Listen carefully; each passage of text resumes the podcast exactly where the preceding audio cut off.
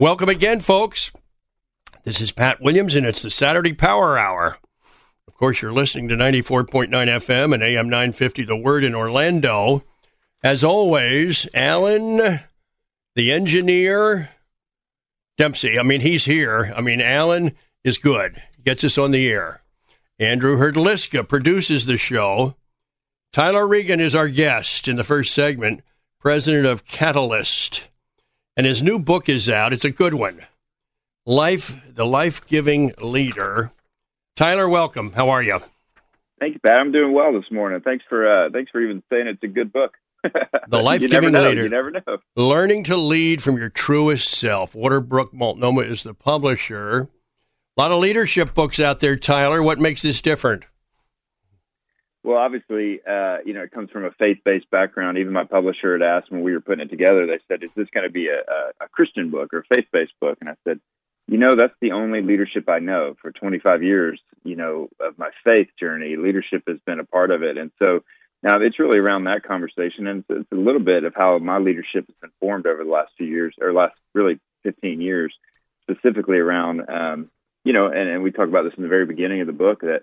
I had a guy tell me one time that if I wasn't successful at the next place I was going to, don't blame the organization. It was probably just my personality.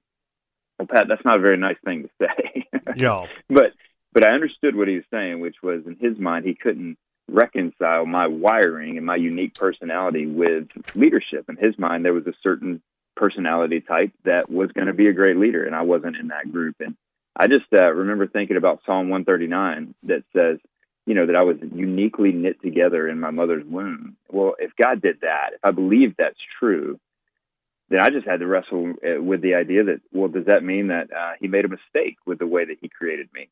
Because, you know, I feel like I can lead. I just lead from a very different wiring. And so, sure enough, I've just the last kind of been on this journey the last 15 years of, I don't think that's true. You know, I really believe that uh, God's unique calling in my life has to be connected to that unique wiring the book opens with a charge. And in there, in that area, you write, it's just your personality. You are uniquely created to lead, and divine directive. You are divinely called to lead. Uh, tell us about that opening. Yeah, it, uh, at Catalyst events, so Catalyst, we do uh, leadership events all over the country, and uh, John Maxwell started it uh, mm-hmm. 20 years ago. This is actually our 20 year anniversary, and uh, it's for next generation leaders. And, and one of the things we pray as a team is, Lord, would you let grace and life flow from our stage and not be required for it? So there's a proper uh, direction for the flow of life at our events. Well, it just really started me thinking about leadership. And I really feel like it's, it's very much the same thing that we're called to lead in a way that life is flowing one direction, which is towards others. Now, there are going to be times in our leadership, and I'm sure, Pat, as you have led in, in different spheres that you've had the same thing where, you know, I have a bad day or I make some mistakes. Well, that requires life to turn and flow a little different direction, but let's not let that be the constant position, you know? And so uh, it comes down to, again, like I said, the personality thing, your unique wiring. But the divine directive to me is as believers, we are called to lead at a different level. And, uh, you know, for, um, for a long time, when, when I think about believers. I have I think of a friend of mine who was a part of our church and uh, you know had just kind of really gone into, got into a relationship with Jesus, and that was um, a really big deal. And so he was serving, he was doing these things, and then he made he he just made some ridiculous comments. Now, if you know my friend, you would know that's what he does. like he's he's not there yet, you know. He's he's he's working out his salvation. Anyway, uh, he was asked to, to leave, which again, I would have probably done the same thing. It was just how it was handled. It was such a poor leadership uh, moment that it, it really affected his faith. And so I, I like to say this a lot that I don't know too many people that have walked away from Jesus because of Jesus, but I know a lot that have walked away because of those of us that represent Jesus. How we lead in a a um, Christian environment matters to because it affects people's faith, and so that's why I feel like we each have a divine directive to lead at a level that represents God in a way that brings him glory. Our guest is Tyler Reagin. Uh, the name of the book, The Life Giving Leader. Uh, Tyler, the book breaks down into four parts. Part one is simply called Leading from Your Truest Self, and you write about no regrets and made especially for leadership. Uh, what are you covering there? Yeah, really, it's it's uh, there, there's a story I tell. There's a lady um, uh, who was a hospice nurse in Australia. And for seven years, uh, on people's deathbed, I know it sounds morbid, but she would ask them, what is their biggest regret in life?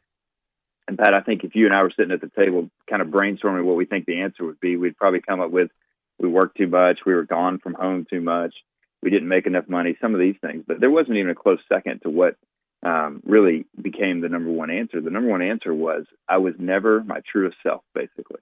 In other words, I, I never felt like I could be myself. But uh, you know, at work, I had to be this person. My family expected me to be this person, and they never felt comfortable. Well, that's a pretty serious regret in life. And I just feel like leadership is the same way. That if if we spin our spin our wheels as a leader and work really hard to be everything everybody wants us to be versus who we are uniquely made to be, we're going to get to the same uh, situation where we're going to get to the end of our life and be like, okay, hold on a second. I never felt like myself. And to me, that is just a sad, sad regret. And so, uh, one of my calls, I feel like, is to call out the uniqueness in my team and the people around me, and that's that's a life giving thing. Is to say, hey, uh, Luke, you know, have you seen how you're uniquely thought about that? None of us think that way. That's an amazing leadership gift, and so, um, you know, that that's a big piece of that. And uh, it goes back to well, how do we embrace it? How do we figure that out? And that's a big part of what we get into in part two. Now we're going to uh, move. We we covered leading from your truest self. How about uh, the second area, releasing the life giver within you? Mirror, mirror is one of your chapters. Schoolyard sports. It's like riding a bike. I'm eager to hear all about this. well, these uh, the, there's this five kind of step process that comes in my mind when it comes to figuring out who your truest self is, and um, I have a friend that says that leadership is 90% self awareness. And, uh, you know, a lot of people ask me, what's, what's a go to article for you? If you were just, if somebody was kind of new to this leadership conversation, where would you put them? And I said, you know, for me, it's that what makes a leader, uh, the Harvard Business Review article where Daniel Goleman back in the 90s first released this concept of emotional intelligence. What does it mean to be emotionally intelligent leaders? And so that's the article I point to. Well, his first thing on emotional intelligence is self awareness. So it is the foundational piece to all of this. So it's it's it's uh, the Enneagram test, which is super popular right now. Self assessment to learn yourself and your wiring. It's Right Path or Myers Briggs or uh, Strength Finder, some some sort of, of assessments or a combination of multiple. Um, even working with a, a life coach or somebody who's helping you go, yeah, you're you're a green, you're a yellow. What are those unique uh, unique attributes of your personality. That's that's the foundational piece. We got to start there. We got to be there. You know, that's the place we start. Um, but it's not okay to just become aware of our unique personality. We've also got to figure out how to accept it. That's the second big piece of this. Is I got to learn. I'm okay with this. You know, like I'm actually, yeah, I'm very unstructured, Pat, in my wiring. Well, that was the thing that that one leader just felt like was, uh, you know, not never. It would never allow me to be the kind of leader uh, that God is calling me to be. But the truth is, the opposite of structure and the unstructured part in one assessment is, um, let, us see, the structure side is precise, organized, achieving. The side I'm on is instinct and improvisation. Well, I've been producing massive events for a long, long time. That's that unique wiring in me that makes me really good at that. And so it, it's one of those things of I now I've just accepted the fact that you know what it doesn't mean I'm not going to grow, uh, you know, and learn and become better as a leader, but it is accepting that, you know what, I wasn't made like that, and that's okay. Um, the, like you mentioned, that it's like riding a bike. Um, confidence is one of those things. Um, you know, you, you've you've been in basketball for a long time. You, you've watched how when a uh, when a shooter loses confidence in their shot, it changes everything, doesn't it? Mm-hmm. It's, yes, it's pain. It's painful. Well, if you don't have confidence, you as a as an athlete, as a professional athlete, that is your that's everything in your sport. Like you might have the best technique in the world, but you lose that little bit of confidence.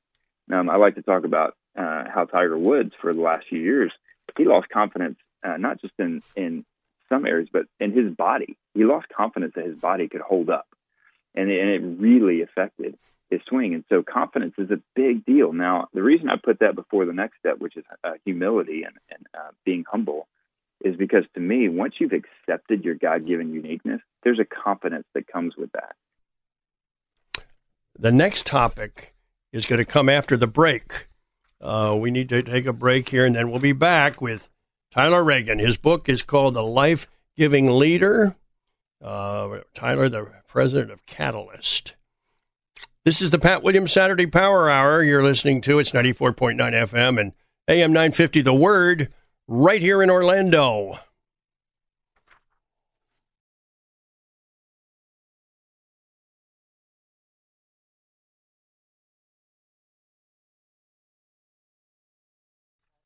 Tyler Reagin has written a really good book on leadership. It's called The Life Giving Leader Learning to Lead from Your Truest Self.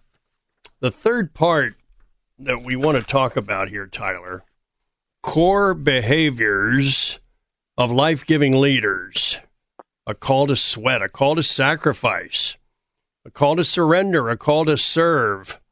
Uh, dig into this one for us. Yeah, so, you know, uh, I think there are um, baseline behaviors that matter when it comes to um, being a life giving leader. And and you know, as a good preacher would do, uh, you got to make them all start with the same letter. You there know? you go. Good good good, good alliteration never hurts anything. So um, you know, a, a call to sweat is really the idea of a call to work hard. And you know, we spend a lot of our time with emerging generation leaders, and one of the things there's a there's this huge stereotype these days um, for the millennial generation, which is that they are entitled. And honestly, there's a lot of truth in that. And we, we lead a lot of millennial leaders. The truth is, though, it, if that label is on you, the best way to fix a label like that or a stereotype of a group or whatever is, is to go so far the opposite direction that it allows people to see something different. And so, to me, this is that this is that uh, antidote for uh, entitlement, which is you work hard. And you know, one of the ways I, I talk about that with uh, with our our team is um, we do big events. Uh, sometimes our biggest events in an arena, so we're moving pallets all the time. And uh, one of the keys for us is that um, we're not going to ask our team to do anything that we're not willing to do ourselves. You know, I, as the president of the organization, I, I don't have to be in a room working on email. I I do. There are things that I've and, and and Pat. The truth is, I've earned the right not to have to do those things. Right after all these years of doing it, I, I don't have to push pallets. But I specifically love wrapping pallets and teaching our new staff what that looks like because I want them to know that the top of the organization is going to serve and, and work hard just like they are and sweat right alongside of them. And so, uh, what I've learned over the years is seeing that really matters to people that that you're not on an island and and you know, and and I think there's not a word that would be less helpful for the Christian uh, space than lazy if, if I'm if I'm known as a lazy leader, that just doesn't reflect well, and it goes back to we we have a divine calling to lead at a certain level. So that's the, the really the idea of, of working hard and sweating uh, uh, for the you know sweating for the Lord. Maybe that's a new Richard Simmons um, uh, dance routine or something. But you know, it's it's a uh, it's a powerful thought, and I've, as simple as it is. And you know this again, being being around professional athletes for a long time. It's the ones who are willing to go the extra mile when it comes to working hard they usually were the ones that that made um, made it to the top. Um, a call to sacrifice is the the reali- realization that to be a life giving leader, to be a great leader, you're going to have to give up some of your own self interest. You're going to have to give up some of your own money here and there. You're, there's a sacrifice involved in serving people. Um, a call to surrender is the idea that we are not. It is not about us. It's about something bigger than ourselves. You know, uh, the New Testament talks about that. Our we are called to know God and to make him known. Well, that requires surrender to that idea, to the concept that it is about him and not about us. And then the last one, a call to serve. This to me is, is one of those unique things that Jesus is very clear on. In Matthew 20, he talks about, um, you know, he settled things down with the disciples because they were trying to figure out who's going to sit at his right hand. And then he says, you know, he simply says, You've seen how the world throws around um, power, how little authority goes, there, goes to their heads not so with you. It's one of the only times in Scripture that he makes this really distinction. Like, this is the way some people are going to act, but if you follow me, this is how we're going to act. And he simply says, uh, you know, the greatest among you will be a servant. And I, I just think there's something spiritual that happens. There's something supernatural that happens when we choose to serve other people. Um, so that, that's that's those are the four ideas to me that are core behaviors. If you do those four things, if you work hard, if you sacrifice, you surrender, and you serve people, I just feel like you'll always have a group around you. Now, and our guest is talking about his book, The Life Giving Leader, Tyler Reagin. Uh, Tyler, uh, part four How Life Giving Leaders Change Organizations. The Wizard of Oz. from seed to fruit. Oh, Captain, my Captain. Boy, this sounds interesting, right? I hope so. The uh, the original title of this book, Pat, was called um, um, uh, "The Color of Your Leadership: Painting Who You Are into How You Lead," and that ended up becoming this this this chapter on the Wizard of Oz. Uh, if you remember correctly, when um, when Dorothy was um, in black and white in the Wizard of Oz, beginning of the movie, then they have the tornado, and she flies to Oz. When she opens the door, and it was the first time I think in movie history that color was a part of the screen. Technicolor was for sure. They opened it, and everybody felt this emotion of of beauty, of vibrance, of life. You know, that that's the difference between that's what happens when a life-giving leader somebody who brings life to others enters a gray or monotone organization something that's just okay they bring life. People emotionally connect to it. They go wow i i feel different. There's a vibrancy. And so that's really what that concept is is that organizations get better when people are life giving it brings it takes monotone organizations and makes them full of life and vibrant and abundant.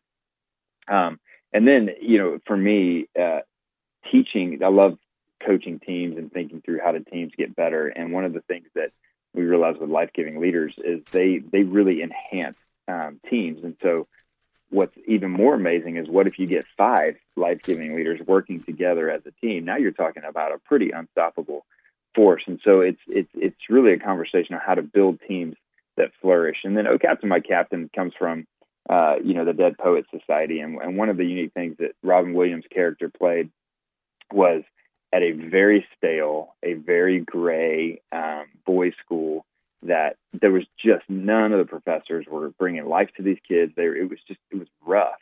And yet this guy comes in and just creates such a countercultural experience because he poured life into these kids.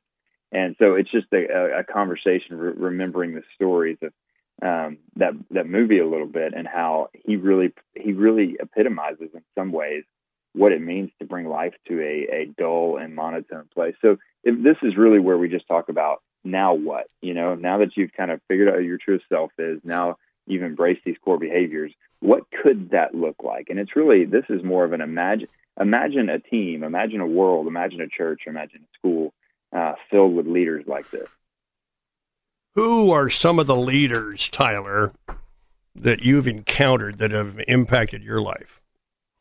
Yeah, so um, I have the privilege of uh, I worked with Andy Stanley, who's part of North Point Community Church and North Point Ministries for uh, well over a decade. Started two churches with uh, with North Point, and and he does all of our Catalyst events. He's one of those leaders that in my life has um, just sitting and listening to him process leadership um, has really it's just been a gift uh, above gift. And then I think back to a few mentors in my life. One was from uh, our campus ministry at the University of Georgia, but one one that really sticks out to me was I'd just become a believer in high school, and uh, my technology education coach at our public high school.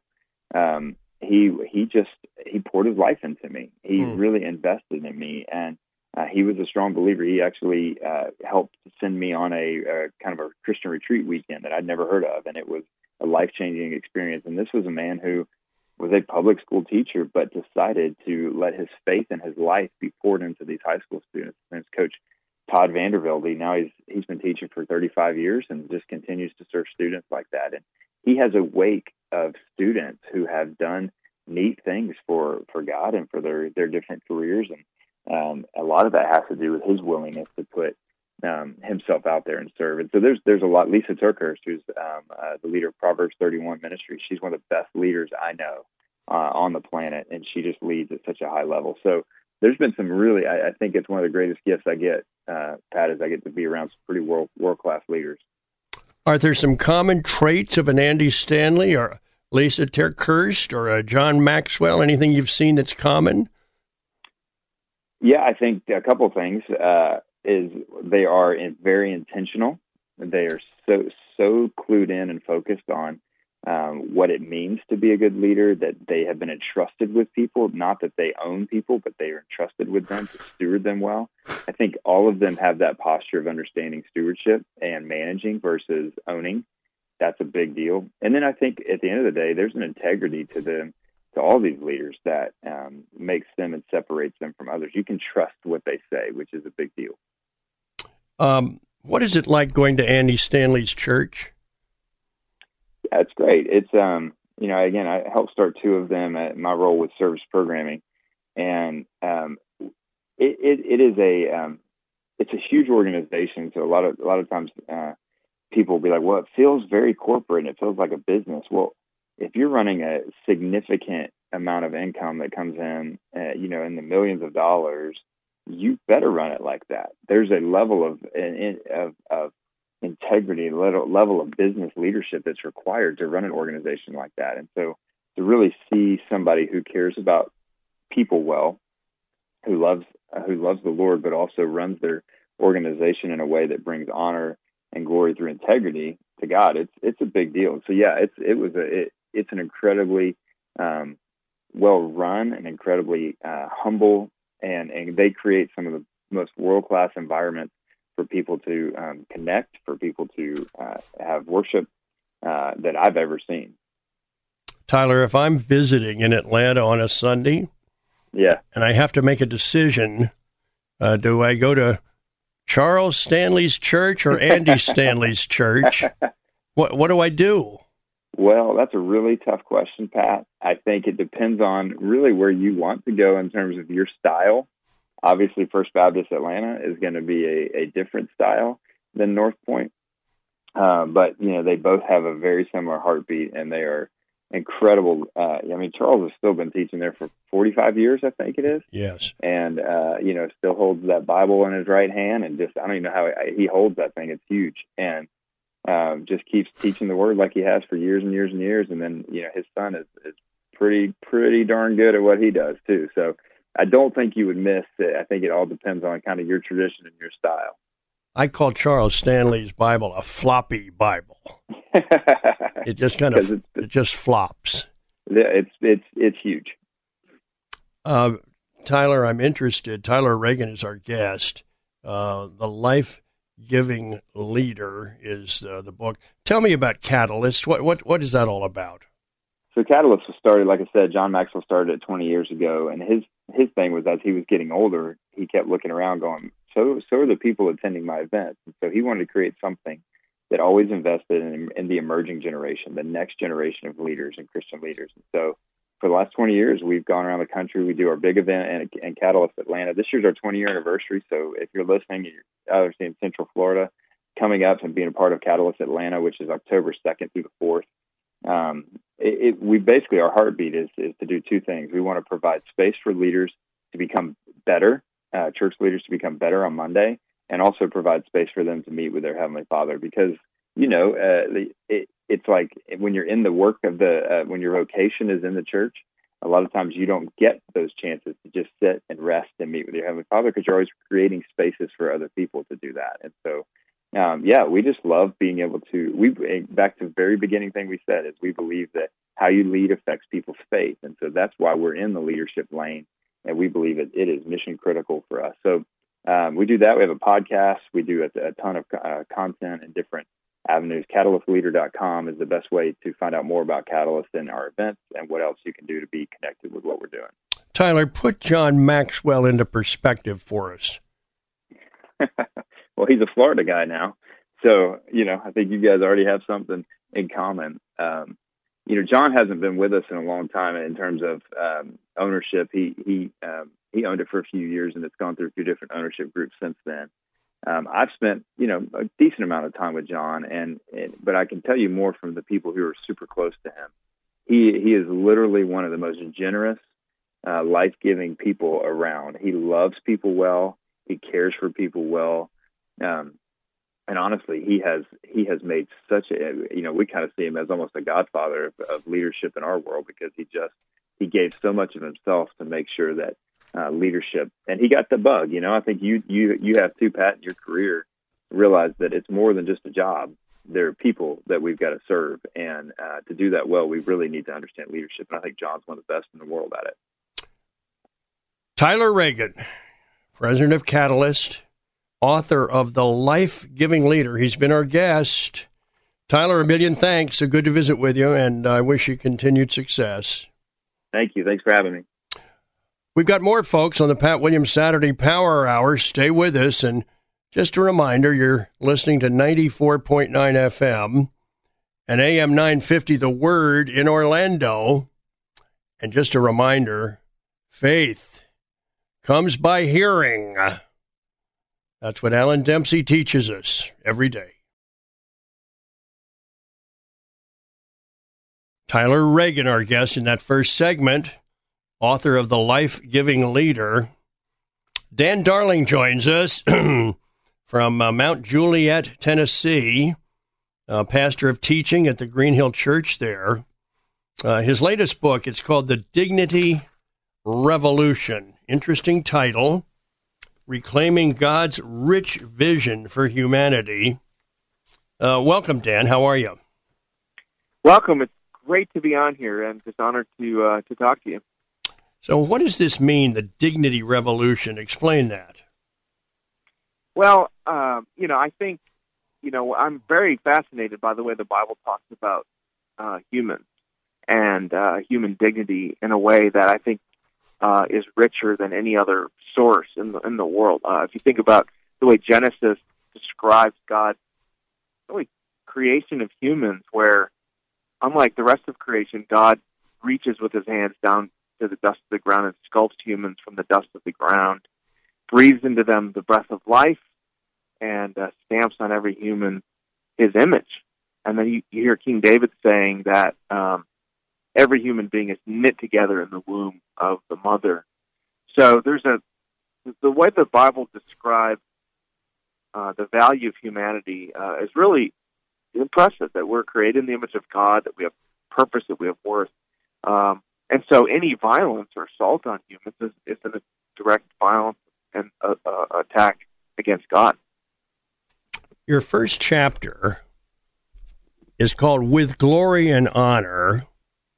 Explain that. What's that mean? So this one, I, I really kind of describe what does it mean to be created in the image of God. What does it mean um, that we we have a certain dignity above the rest of creation? And I think it means two things. Uh, just to simplify it, one, it, it's that we're not animal, and the other thing, other idea is that we're not God. Uh, that uh, we we have dominion over the animals. We have uh, we can think and reason and do things that other rest of creation can't do. And even if we can't, even those who have diminished capacity have a, a value assigned to them by God because we're made in His image. But it also reminds us that we're not God, that we're not the masters of our own fate. We're not um, are the own, you know, the arbiter of right and wrong. We were created by a Creator with with purpose and uh, meant to live in tune with our Creator. Then you move to this topic losing our humanity. What happens here? So this is where I describe, you know, if, if Genesis 1 describes, you know, the exalted view of humanity, uh, we, you know, we look around in the world today and we see violence, we see things like abortion, we see things like racism, things like, uh, you know, racism, discrimination, all kinds of things, you know, poor care of the elderly on and on it goes. And we wonder, so what happened? You know, uh, and what happened is, you know, the Bible describes Genesis three that some kind of corruption came into the world. Uh, the Bible calls this sin. That every human heart is affected by this, and it and it causes humans to turn in on one another rather than turning upward worship of their Creator. We turn in on each other, and we we assault the dignity of others. So this is the explanation for why you have so much violence against image bearers but also gives the hope that in Christ, Christ has come to defeat sin and death, that corruption that causes us to assault each other, and is not only uh, remaking, restoring the world, but he's also uh, transforming humans so that they uh, care and love for each other rather than assault each other. Now, I want you to explain Dignity Rediscovered. That's the third chapter in your book. Yeah, so this is where I really describe, um, you know, God's redemption of the world and, you know, what it means to really believe in the kingdom of God and the fact that in God's new kingdom, He is renewing and restoring the world, and He's calling um, his people, redeemed image bearers, Christians, uh, to uh, come alongside the most vulnerable, to uh, love our neighbor as ourselves by uh, speaking up for those who can't speak for themselves, by whenever dignity is assaulted, whether it's uh, through the assault on the unborn or whether it's violence or uh, the way that we scapegoat immigrants, refugees at times, or any of any of those things. God is calling people to come alongside the most vulnerable. And when when the church does this, when she's at her best, the church does this. She shows the world a glimpse of the kingdom of God. It, it, so, you know, it's really inspiring. Anywhere you see Christians, sorry, anywhere you see around the world where you see famine or war or just very difficult situation. you often see Christians there, and they're there not because not not for any reason other than the fact that they believe that those people are humans who deserve dignity. And so I, that's kind of what I cover in that particular section. My guest, and he's a good one. His name is Daniel Darling. The book, The Dignity Revolution. We've arrived at the topic I am a man. Race in the Nations. Tell us about it. Well, this is where I really talk about um, racial tension in our country, mm-hmm. and uh, you know the title actually comes from um, Martin Luther King when he was marching uh, quite often, and particularly in Memphis when he was marching. You know, he and his fellow activists wore signs, sandwich board signs that said "I am a man." And what he was saying was, can you, white supremacists and um, you know people who want to continue segregation, can you see us as human beings, full human beings, not just obstacles, not just problems? And this is, I think, at the heart of, of racial tension, that our inability to see uh, someone who does not look like us as a full human being created the image of God. I really talk about how racial reconciliation is at the heart of the gospel. You see this in the New Testament, where constantly when the gospel is is is explained, it's explained as something that brings every nation, tribe, and tongue together in this kind of mosaic of the kingdom of God. And, and so I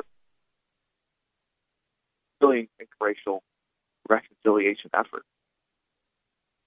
I want you to get to the next topic for us the littlest people, the start of life. Yeah, so this is where I talk about uh, dignity for the unborn, and uh, you know, abortion is obviously a complicated issue in our in our culture. Uh, but really, if we believe what the Bible says about, uh, for instance, King David saying that in the womb God knits together every human being, that God saw Jeremiah, for instance, in the womb.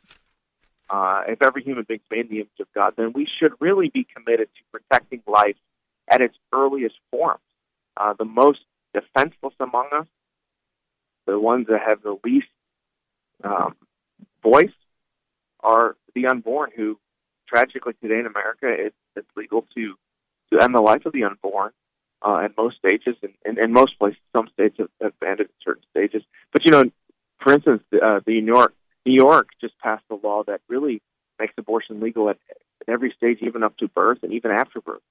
And so I think the people of God really need to stand up and speak out for the dignity of the unborn. The next topic, my guest is Dan Darling, and his book is called The Dignity Revolution. And uh, it's an interesting title Frenemies, Justice System, Prison, and Immigration. Yeah, so uh, we really, I think, as Christians, need to think through you know, systems of justice and, you know, are they good? Are they adequate? Do they recognize the humanity of of people? And, you know, there's there's two things that we we need to hold in tension. On the one hand, you know, God has delegated authority to human governments to uh, have rule of law, to create laws that protect the most vulnerable. Uh, Romans says that governments are God's servants for good, for, for the flourishing of people. Um, so we really need to uphold the rule of law, and yet at the same time, we need to make sure our governments are accountable so that uh, the laws do indeed um, advance human flourishing. And I and I think uh, one of the ways to think about that is, particularly with criminal justice, is you know we we should want systems that are just, uh, that reflect God's justice. And so, on the one hand, we want um, you know justice for the victim. You know, if if victims are hurt, whether their property's taken, whether they're physically harmed, because we believe they have dignity and worth, because they're created in the image of God, we should want sufficient penalties for people who violate that. That that says that humans have value. At the same time, we also want to look at the perpetrator and say he or she too has dignity and worth. And so, can we create uh, systems of justice that recognize that? And then, when you talk about immigration, I think it's a very similar con- conversation that we want an immigration system that upholds the rule of law. You know, governments have to protect the country, have to have to protect the borders. Uh, they have to decide who comes in and out. Of America can't take every single person. And the other, uh, on the other side, you know, we should our view toward immigrants uh, should be one that reflects the scriptures that uh, immigrants should be cared for, should be welcome, should be treated as humans. Sometimes we're tempted to scapegoat immigrants uh, and dehumanize them by blaming them for all of our problems. I think that's not really a good Christian approach.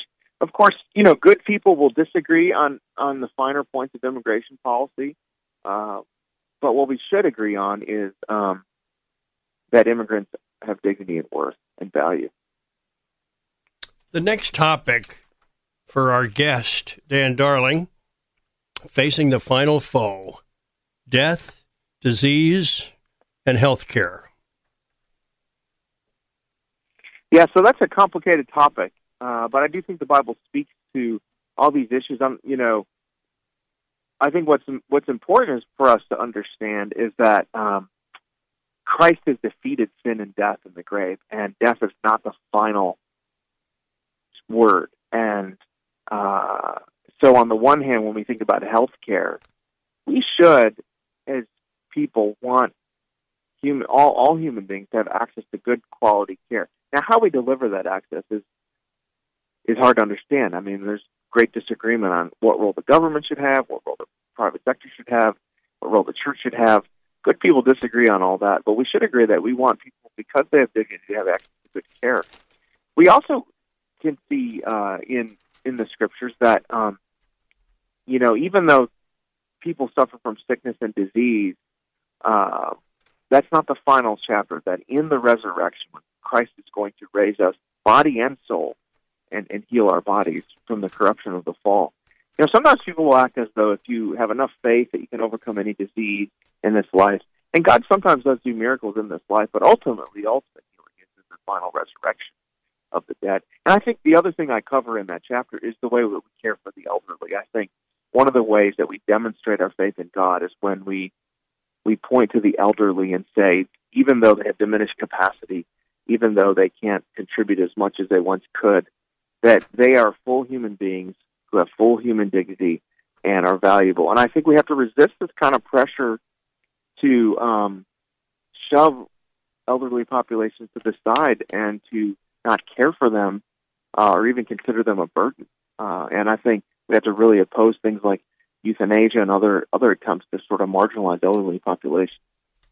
Well, that's good to hear. That's a good uh, a good approach, Dan. As much as I'm getting elderly, and uh, thanks for not pushing me aside. All right. Well, I appreciate you. let's get let's do this one. Good work, work and poverty. What are you saying here? Well, I think uh, we really need to see what the Bible says about work. You know, work is a gift of God. You see, right after in Genesis, right after that God creates humans and, and says that they are in His image, the first thing He does is give them work to do, and work is uh, uh, an inherent part of what it means to be human. It's uh, we we create, we innovate, we uh, are entrepreneurs uh, because we uh, we're created by a creative, innovative God. We work because God works, and as we work, uh, we work. Uh, our work images God. It points back to the Creator. God has given us the world uh, kind of as our canvas. We we should take the raw materials that He's given us and create with them. And even though we live in a fallen world where work is sometimes futile and difficult, God is redeeming our work. And one day, when He comes back, our work will be uh, is fulfilling it as it was intended to be. And I think this also taught, it speaks a little bit to poverty. I think the Bible speaks quite a bit to Christians to say that the church should be on the side of the poor. We should do what we can to lift up the poor from poverty, to come alongside them. Again, good people will disagree on the exact measures to help lift people from poverty. I happen to believe that as best we can, that um, hard work and thrift and capitalism are good tools to, to lift people out of poverty. Capitalism is not a perfect system, obviously, and there are uh, there are holes and gaps because it's a fallen world. Uh, and I think there's times that we need social safety nets that help the, the least fortunate. Um, but I do think work uh, is a gift from God and poverty.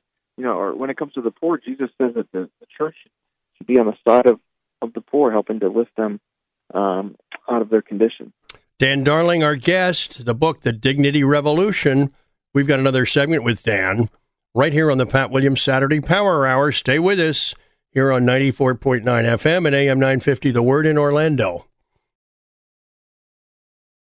Dan Darling is our guest. He's in Mount Juliet, Tennessee, where he's the pastor of teaching and discipleship at Green Hill Church. The book, The Dignity Revolution. Next topic for you, Dan.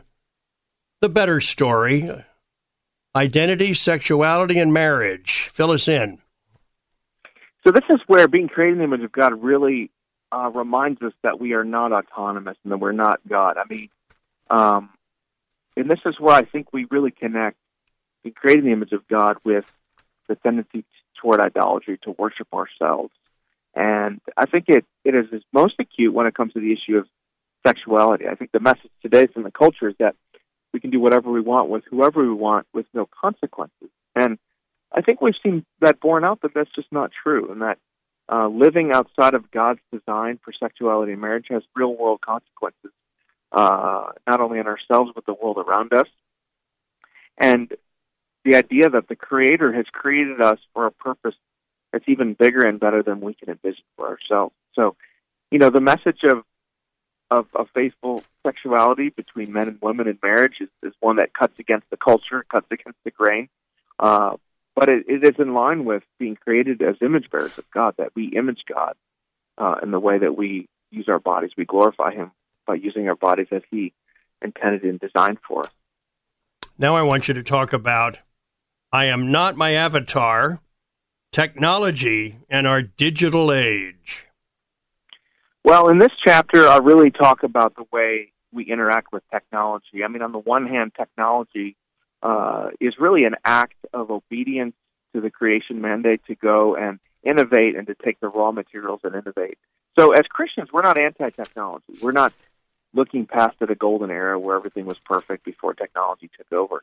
On the other hand, we have to understand that technology can sometimes be corrupted in a fallen world. That uh, technology, um, you know, we, we don't just want to look at what we're doing with technology, but what is technology doing with us? And we have to be really wise and discerning about uh, even the ways we communicate, even the ways that uh, our conversations are mediated through different mediums, the social media and other ways, uh, ways that technology can redeem and ways it can corrupt. And so I think we just need to have healthy discussions about that, especially as we're you know, heading into an era of uh, artificial intelligence, an era of uh, increasingly automated systems. You know, what, what, what does that mean for the way we live as humans? Now, let's go to this topic. Agree to disagree. Pluralism, the state, and religious liberty. Yeah, it, it would seem it would seem odd, you know, for some that I would have a chapter on religious liberty in a book about uh, human dignity, but I really think it belongs there because uh, one of the one of the key traits of being an image bearer, of being human, is that we have a conscience, and our conscience is answerable to God. And uh, when whenever the state uh, paves over the conscience, whenever the state forces belief or prohibits belief uh, in any way, uh, it really tramples on the conscience and it tramples on our dignity. Uh, it's to say that uh, you don't have full agency to believe the way you want. The state has to step in and, and do that. And it's always a really dangerous and chilling, uh, um, you know, experience and, and moment when when you have the state either aligning with the church in some way or aligning against uh, the church or against religious belief. And I really think Christians should not only fight for their own religious liberty as we should, uh, because I think Paul actually, in when he's talking to Timothy, says to pray for religious liberty, pray for kings and, and all who are in authority that we may live quiet and peaceful lives and, and, and spread the gospel. Religious liberty allows the gospel to advance. So we should fight for our own religious liberty, but we should also fight for religious liberty of others because we believe the gospel um, is uh, can compete not only can compete but can win in the marketplace of ideas because we believe Christ is triumphant. We don't need the state to um, give us an assist by uh, putting their finger on the scale in favor of Christians as opposed to other religions. So I think I think it's important for Christians to really think well about religious liberty. Let's talk about this topic. A land beyond left and right is simply politics. Well, I saved the political chapter for the end because I didn't want people to think about human dignity as a political issue because it's really not. But it does have political implications. And I really, in this chapter, call for Christians to uh, resist being catechized by our tribes, resist being so formed by our parties that we can't think Christianly.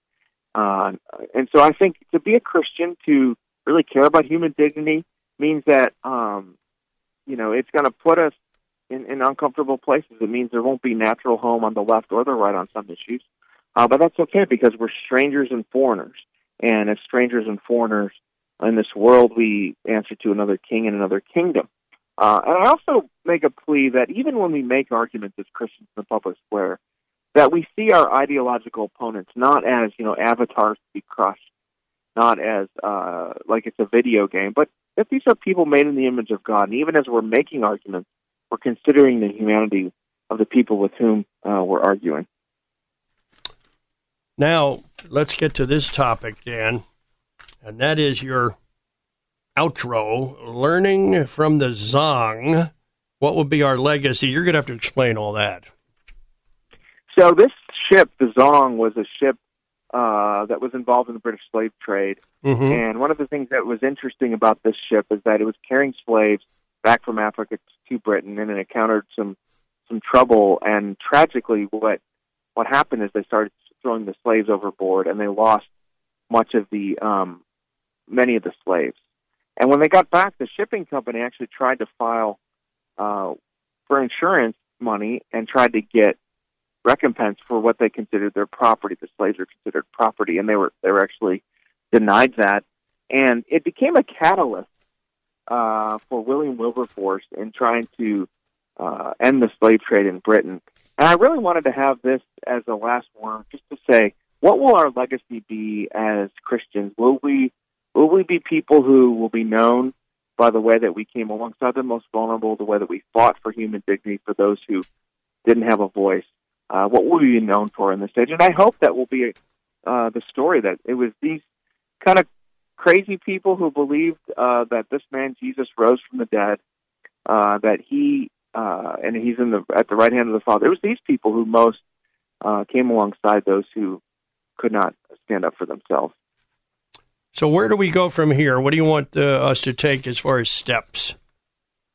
Well, I think the steps we take are this. I think we use whatever power and influence we have, and and giftings and opportunities uh, to step into that calling as Christians to both proclaim the good news of the gospel and to demonstrate the gospel by getting involved in uh, fighting for the dignity of the most vulnerable. So, so for most people, that means just uh, quietly uh, participating in their local communities, whether it's a pregnancy resource center, whether it's a drive to help the poor, whether it's improving education, uh, could be poverty alleviation efforts, a variety of different things. What is God calling me to do specifically, and what can I do? How can I give myself on behalf of those who uh, who have no voice. And I think when we do that, when God's people do that, it's amazing that God's work through the church is done mostly through ordinary people, mostly through people that the world uh, actually doesn't really know that don't have a big platform.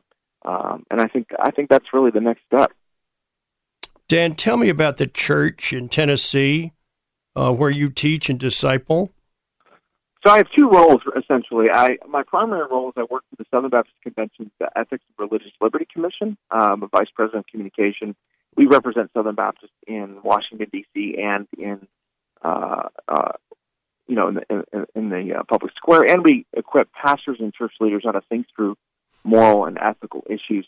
And I also have a role uh, as an associate pastor at Green Hill Church in um, Juliet, Tennessee. So I'll, I'll preach from time to time, help lead our discipleship efforts, and help uh, as one of the elders leading the direction of the church. I really believe, you know, even though I'm involved in a large national organization, that God's primary work is in, in local churches around the world. Uh, doing uh, that's where God does His best work. Do you like people to reach out to you? I would, yeah. So you can find my website at danieldarling.com. Uh, I'm on Twitter at, at Dan Darling, and uh, you can also find my book, uh, The Dignity Revolution, on Amazon or other places you buy books. Will we have Will we have time to talk any basketball? Dan, we'll do that off air. We've run out of time. Uh, Dan Darling, right. our, our, guest, author of the Dignity Revolution. Uh, we've got to wrap up right after this on the Pat Williams Saturday Power Hour. It's 94.9 FM and AM 950, The Word in Orlando. Thanks for joining us, folks, here on the Pat Williams Saturday Power Hour. Tyler Reagin was with us in the first segment. We talked leadership with him. Uh, his book, The Life Giving Leader. And then Dan Darling plugged in from Tennessee, and we uh, talked about the Dignity Revolution. Please visit my website. It's patwilliams.com the Twitter page, Orlando Magic Pat. And I've got a new book that's just come out. It's called Character Carved in Stone. Revell is the publisher.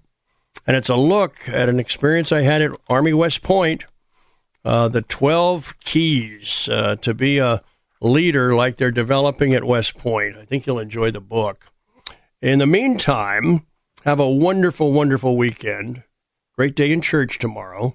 And we're back next weekend for more on the Pat Williams Saturday Power Hour right here on 94.9 FM and AM 950, The Word in Orlando.